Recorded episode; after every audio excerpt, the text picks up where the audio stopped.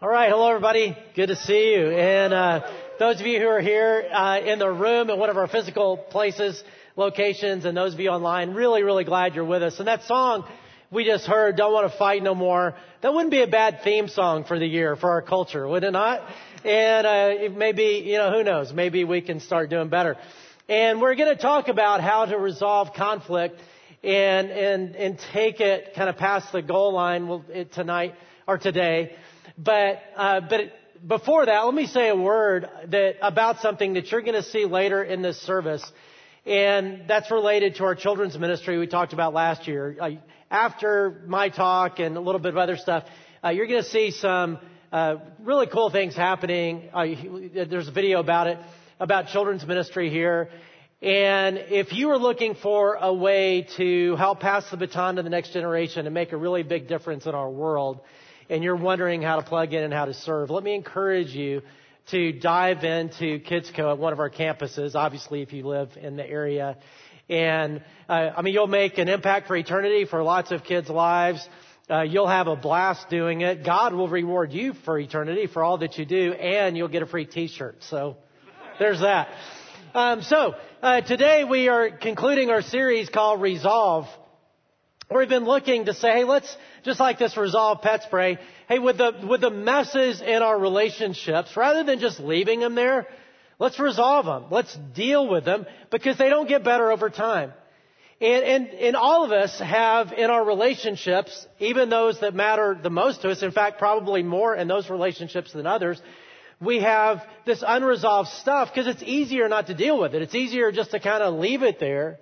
And whether it's a big hurt or a big issue that we just try to move on from without really resolving it, or even little things, little things matter too because they pile up and pile up and pile up and they're affecting us and weighing down our relationships, weighing down our life in ways that we don't want, that God doesn't want.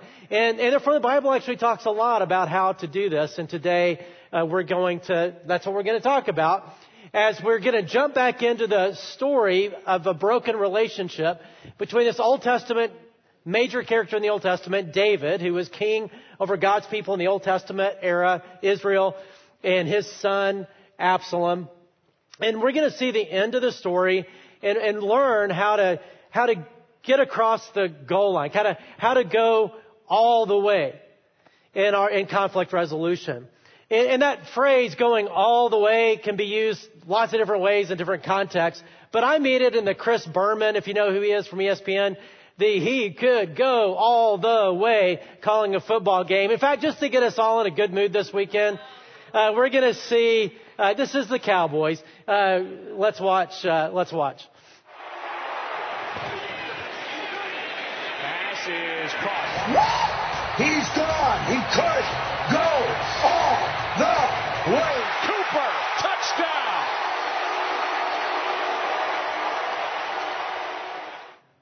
Now, hopefully, we'll see a lot of those uh, this uh, this season. And by the way, Amari Cooper, where's what college did he go to? I'm trying to remember. Um, you may want to Google it later. Don't Google it right now. Uh, but uh, you know, when you're playing football, right, just like they did, he could go all the way. That's what you want. Like when you're playing a football game, you're not just trying, you're not just running around. That's not your goal. Your goal is to get across the goal line. Your goal is to score a touchdown. And that's what we're going to talk about um, today is in these relationships or the conflicts we have, rather than just kind of working around them to say, how can we really resolve them? And the cool thing is, is if you and I do what we're going to talk about, uh, then in our relationships, then in most cases, not all, some conflicts are different, but in 99% of the conflicts and hurts that we have, if we resolve them the way we're going to talk about, our relationship will actually get better than if the, convert, than if the conflict had never happened in the first place. In terms of how God can redeem it, in terms of how we'll be better people, and how our relationship will be better. Again, some conflicts are different uh, than that, but most of them in that way. And what we're going to see is in order to get across the goal line, it takes two things, blank and blank. And you're going to have to listen to the rest of the talk to fill in the blanks. That's what we're going to do. And we're going to, you know, we've been in this uh, story, as I said, between David and Absalom. And let me catch us up with the story. So David king of Israel, at a very powerful time in Israel's history, um, is has a son named Absalom, who at that point is the next in line to the throne. But that's not where the story starts. Where the story starts is a major offense that happens, and we're focused on the offense between father and son. But the story starts with a much worse offense between a brother and half sister. And that is Amnon, who at that time was crown prince of Israel. He was the next in line to the throne. Um, David had lots of wives and lots of sons, lots of princes and princesses. He shouldn't have, but he did. And that's going to cause a lot of problems, including this one. So Amnon, who uh, has a brother, half brother named Absalom that we're talking about in this story. Absalom is second in line to the throne. Amnon first. Absalom has a full sister named Tamar who's Amnon's half sister, right? Same dad, different mom. He sexually assaults her. It's a terrible story, terrible thing that happens. And that leaves Tamar goes to Absalom's house. They're all waiting for David to do what he's supposed to do as both father and king to bring accountability for Amnon, to bring justice for Tamar. And he doesn't do it. He should, but he doesn't. And that's where the problem between father and son goes really, really deep. The Bible says that, Am, that, that David got mad, but he doesn't do anything about Amnon. He doesn't reach out to Tamar. He doesn't do anything. And after two years of David doing nothing, Absalom decides it's time for somebody to do something, and so he does, and he kills Amnon. He kills his half brother. He kills the crown prince because to avenge Tamar. And then he runs for his life because he assumes that David and the troops are going to be chasing him. And he goes to a neighboring kingdom, his mother's dad's kingdom, to hide out over there for refuge. But the reality is nobody's chasing him. David is sad about Amnon. I'm sure he's angry with Absalom, but he does once again nothing. And for three years, Absalom is in this other kingdom. And uh, David is doing nothing. And, and the Bible says that he wants to, says he longs to be restored to Absalom. His heart longs to reconcile with Absalom in this conflict they have, but he doesn't reach out to him. He doesn't do anything.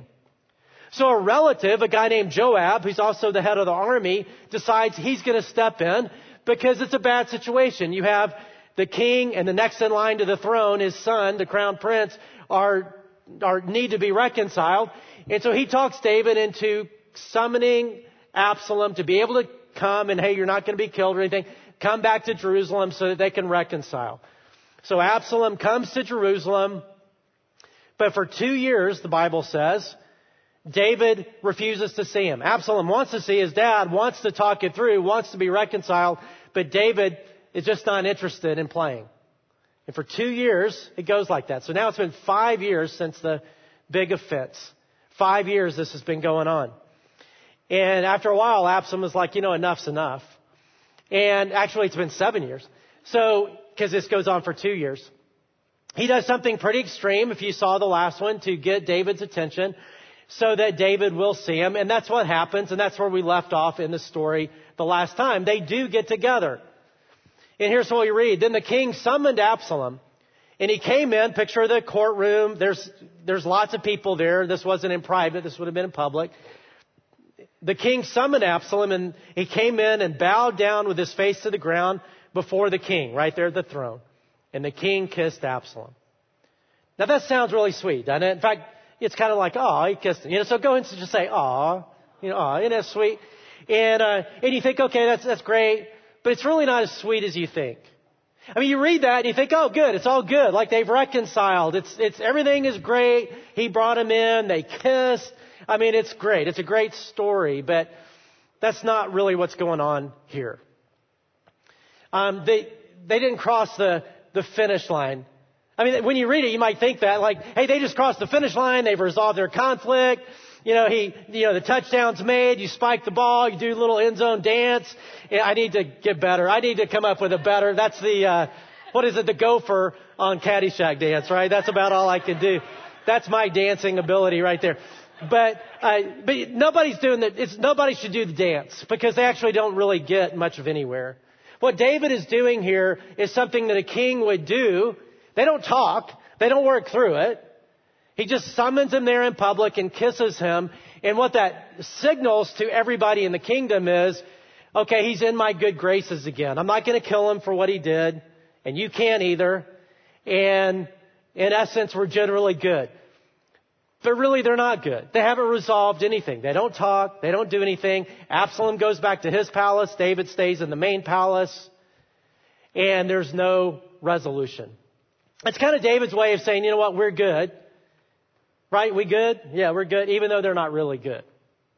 I mean, think about that a little bit. Like, like that, that phrase, hey, you know, man, I'm sorry. We, we good? Yeah, we're good. That, that quick kind of thing works well if, if the offense is pretty small. Like, let's say you, you know, step on my toe or something by accident. You say, oh man, I'm sorry. We good? Uh, of course we're good. I mean, yeah, we're good. Or I, I, you loan a, I, I loan out a pen. You borrow a pen from me, a $2 pen, and you lose it. Or you bite on it. Don't you hate when people bite on your pen and then they hang about, you know, hand it back to you and you're like, you know what? Why don't you keep it? It's a gift. You know, right? You do that. And you say, hey man, I'm sorry. Man, I just didn't think, you know, you know, we good? Yeah, we're good. Like that, that works. But let's take it up a lot. Let's say, and this is taking it up a lot. Let's say you kill my dog. Okay? Like, I love my dog. Let's say you kill my dog. I don't know why you did that. I, that's a terrible thing to do. And then if you come to me, you've killed my dog, and you say, oh, man, I'm sorry, shouldn't have done that. We good? Like, um, no, we're not good. Like, we're a long way from being good. Like, maybe we could be good again, but you killed my dog. I mean, we, we've got some things to work through here. And that's where David and Absalom were. After this seven year thing, there's a lot they need to work through, but David's really not working through it at all. They're not good at all. And so what are they going to do? Well, this goes on for a while, right? And, uh, and, and Absalom is doing his thing and David is doing his thing. They're not reconciled and the hurt only grows for Absalom the anger only grows for Absalom. And he's going to do something in his hurt and anger that is a really, really bad idea. But you and I can't be too hard on him because you and I do things that are bad ideas when we leave hurt and anger in our life. And what happens in his case is that he's the crown prince. He's the next in line to the throne. He's right there. He's got his own little house, his own little palace. Everybody knows it in the kingdom. Everybody knows him. They know he's the next king. And everybody really likes him. And the Bible tells us that, that he was really popular. Everybody thought he was great. They were looking forward to him being the next king. Um, one of the reasons they like him is that not, only, not only was he great personality and stuff, but he was also actually a really great looking person, and the Bible brings it out. It says, now Absalom was praised as the most handsome man in Israel.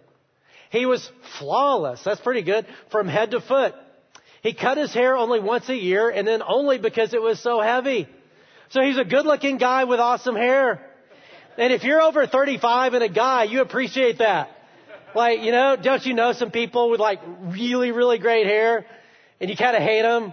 But you love. them? I mean, they're you know like like we have a couple of uh, Chase Oakers. They actually that I think of right away. They both go, go to Sloan Creek campus. I don't know what they do up there at Sloan Creek. Maybe water's different or something. But but these two guys, Scott Fleming, Tim Clay. I'll call them out. Wonderful people. They have great hair. Like they should never wear a hat. It's a sin for them to wear a hat because they are it, it's just, it's just awesome. And I look at, and I do, they're, they're incredible people. I really care about them. I really love them a lot. I respect them a lot. But at the same time, I'm a little angry that God gave that to them and not me. You know, just like why them? Like why them? And they take it for granted. They don't think it's a big deal. But it is a big deal, right? So now that's going to come back. Remember the hair thing, because that's actually going to come back around. But another reason Absalom was so popular is because he's actually a really pretty good leader. Like David, by this point, David had been a good king in some ways. He's a great military leader. There were different things that he did well. There were a lot of things he did not do well. He's a bad dad. We've seen that. Um, not only here, but in other stories too. And he was also not so great. Part of it being a king back then was resolving people's disputes and meeting with people and serving as kind of a judge and a, to, to settle things. David really wasn't so into that. So he wasn't really doing that. So people were coming to Absalom to do that. And Absalom did it and he was good at it and people appreciated it. So what started to happen is people were like, hey, look, Absalom, you know, you're the next king. And, um, and, you know, David is kind of checked out. wouldn't it be better if he just became king now? Like, you're so awesome. You got great hair. You're a really good leader. Man, why don't you? And, and some of David's closest advisors were part of that. The army, most of the army was like, hey, we would side with you in a minute.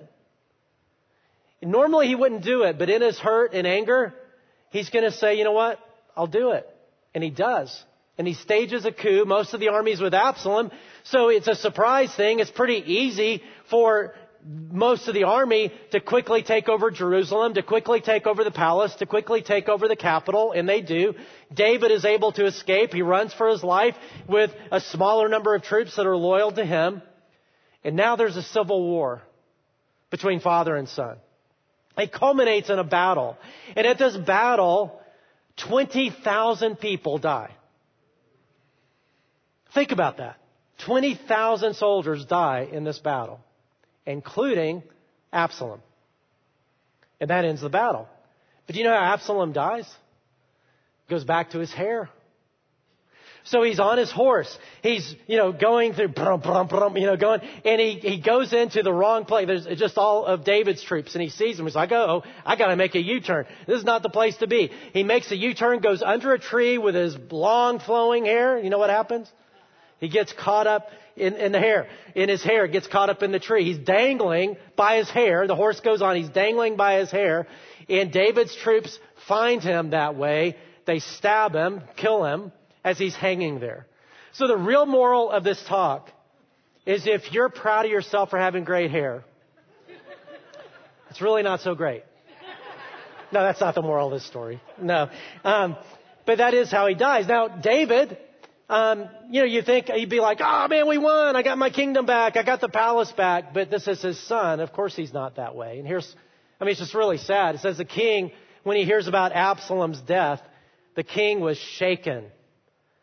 Have you ever had news that was so bad it just, you just don't even know what to do? You're in shock. That's what he's dealing with. He went up to the room over the gateway of the palace and wept. As he went, he said, Oh, my son Absalom, my son, my son Absalom, if only I had died instead of you. Oh, Absalom, my son, my son.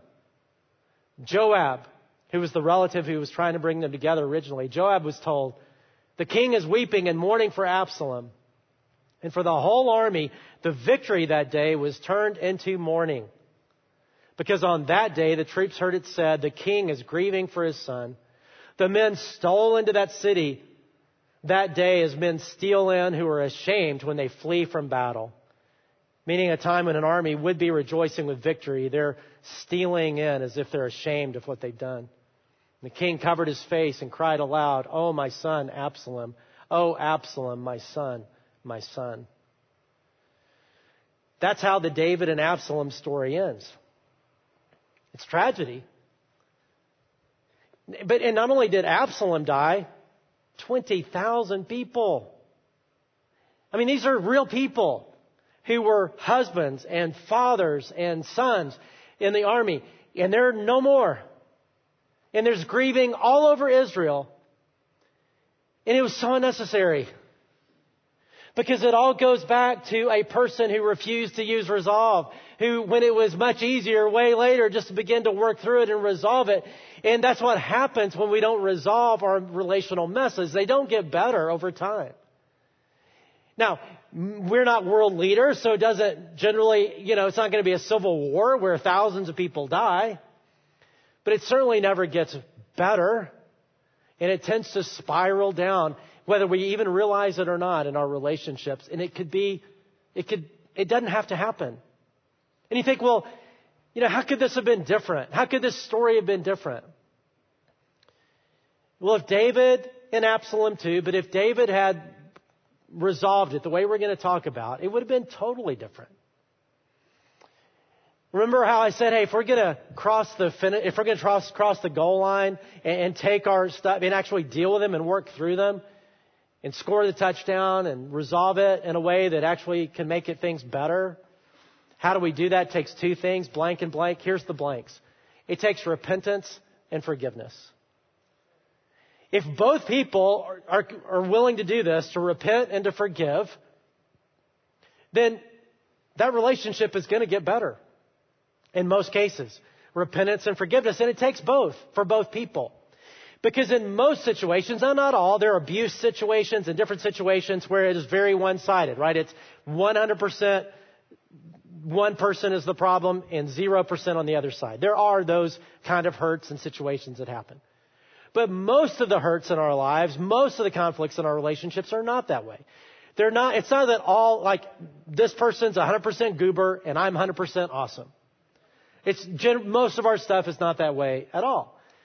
So there's, so all of us have something to own, to repent. We'll talk about what that means. All of us have something to forgive, how we've been hurt. Because in most situations, we're both agent and victim. Meaning, I'm a victim of the way you've hurt me. Like if we have a relational hurt, a relational conflict, I'm a victim of how you've hurt me. But I'm also an agent of how I've hurt you. Even if it's in response to how you hurt me. So I'm both a victim, in most situations, I'm both victim and an agent. It's not one-sided. So as an agent and a victim, what are my jobs? Well, as an agent of how, how I've hurt you, my job is to repent. As a victim, what is my job? To forgive. So let's talk about both. Let's talk about repentance. What, is, what does that mean? And how to do that. Repentance is a really, really hard thing to do. And it's a, it's a Bible word. Like you don't hear people talk in our culture anymore use the word repent or repentance. You just think of somebody on TV that uh, repent, you know, that kind of thing. It, it's not used in our culture, but it is, it should be because it is a very, very powerful concept. It's very similar in the 12 steps to the ninth step, make amends. Um, it, it's it's not shallow. It's not just saying, "Hey, I'm sorry, I shouldn't have done that. We good." It's way deeper than that, and it's hard to do because what happens in conflicts, this is part of our sinful nature and how we see everything through our own little selfish lens. In a conflict, then what we tend to do is we maximize how the other person has hurt us and we minimize how we've hurt them. Because what we've done makes sense to us. What they've done makes no sense at all. So it takes some humility to say, you know what, I bet they're not as big a goober as I think. And I bet I'm more of a goober than I think. And I want to go into this open to what I need to own first. And it's, it's not that I've hurt them because of what they've done and all that. It's I want to own what I need to own and I want to repent. Now repent involves like being sorry and saying you're sorry. That's a good thing to do, but it's, it's more than that. It's easy to say I'm sorry. Actually, it's not easy to say I'm sorry, but it's even deeper than that. But you know, have you ever had somebody say I'm sorry in a way that totally unraveled the I'm sorry the way they do it because it's like, hey, look, I'm sorry if, if there's any way I've ever offended you, if, if I've ever done anything to offend you, I just want you to know I'm sorry. That doesn't cut it. Uh, it, it means being specific about it. And often how that comes across, right, is, hey, look, if you're so super sensitive that you're going to get offended, I'm sorry which is a really bad sorry. Or another way to ruin I'm sorry is to explain, to say I'm sorry, but then explain why it was perfectly understandable that you would do that because they're such a goober. You know, I'm sorry, but you did this and, you know, I was just so hurt and, I, and you start going into their stuff. We're talking, we're not, we're talking about their stuff right now. We're owning our stuff. Period. It's, this is what we own.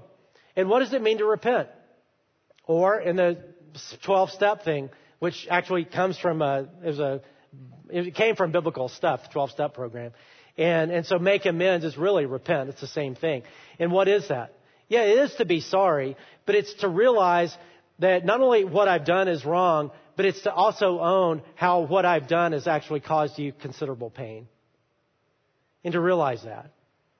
And then repent is to say, I don't want to do that anymore. I, I want to live differently. I want to change my pattern. I, I, I don't want that to be that person. I don't want to hurt you that same way. And I, here's what I'm, here's the steps I'm taking. I want you to hold me accountable to it. I know I'm not perfect. I won't be perfect, but I don't want to do that anymore. I'm not going to do that. I'm, I'm committed. That's repentance. It's saying, look, this is what I've done. I was wrong. I'm sorry. I hope you can forgive me. I realize that it, it really hurt you. It's the last thing I'd want to do is hurt you, and I did but I don't want to do it anymore. I want to do better. And I believe God's going to help me do better. That's repentance. That's a powerful thing. So you own what you can own. And that comes first for a reason. And then, well, yeah, but what about what they've done? Okay? That's your victim thing, right? What do you do with that? You forgive. As hard as it is to repent, forgiveness, really hard. Because you have to give up something when you repent. You're giving up your right to get even. You're getting up, you're giving up your right to hold on to that. And you're saying, you know what? I'm going to let it go. I'm going to let the offense go. That is hard because when we're hurt, we don't want to let it go. Right? We want to hold on to it. We want to hold on to it in our heart and we want to hold on to it over their head and keep bringing it up and bringing it up and bringing them up because it feels really good to do that. Or to get back and get even. It feels so good to get back and get even. Whether we withdraw affection or we get passive aggressive or we hurt them back in some way, it feels great. But forgiveness says, you know what? I'm not going to do that. I'm going to give it up. I'm going to give up the offense and I'm going to give up my right to get even. And there's a cost to that. Forgiveness is costly, but so worth it. Like we act like holding onto that hurt is a valuable thing because it feels valuable, but it's not. It's destructive. Like when you and I hold on to something in our heart, it's like holding on to poison. And when we hold it over somebody's head, that, that feels good. But that's actually not only destructive to them, it's also destructive to us. It, it really is worth it to let it go but it's hard. And essentially, all we're doing when we forgive is we're doing the same thing that Jesus does. Many of us are Jesus followers who are listening right now. And we realize that God, through Jesus, has forgiven our sins fully and freely. And once you realize that, and Jesus talked about this a good bit when he was on the planet, that that's how God forgives. He said, that's what I want you to do for other people. I just want you to forgive other people the way that I forgave you. I want you to let it go. Just the way I've let it go with you. I want you to let it go. In fact, if you want to make God mad, there's a couple of ways to make God mad in the Bible that are really clear. One is be uh, mean or insensitive to the poor or the marginalized. That's one way. Another way is to not pass on the same kind of forgiveness that he gave to you. And Jesus multiple times talks about that. Because it's so inappropriate. It's like, how could I forgive you of everything and then you're going to hold something over somebody? You can't, you, can't, do that. And not only is it bad for them, it's bad for our soul and bad for us. And it, it, it's so corrosive. And so God is just saying, hey, look, let's, let's forgive. Now, forgiveness isn't the same thing as acting like it never happened. It's not the same thing as, as staying in a situation where you'll continue to be harmed by an unsafe person.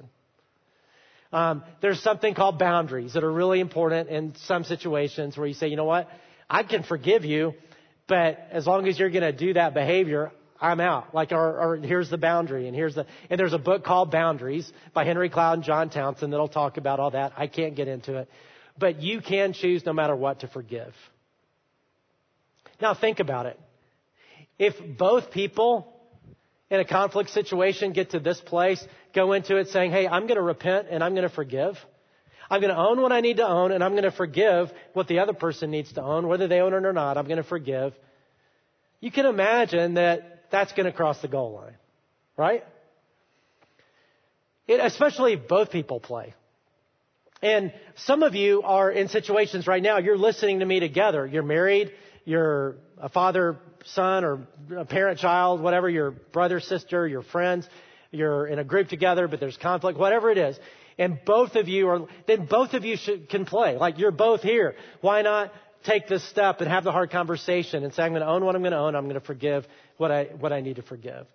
And if both people do that, chances of you crossing the goal line are really high. Other times you're like, well, wait a minute. I, I don't know if that other person's going to play or not. Like, they're not the kind of people that are going to do that. I don't think that's going to work. Well, the Bible talks about that. If it's possible, as far as it depends on you, live at peace with everyone. What Paul is saying is you do you. You do your part. You repent. You forgive. And if they don't, you know what's going to happen? You'll still be free of that thing you're holding on to, that pain that's weighing you down. You'll be free of that.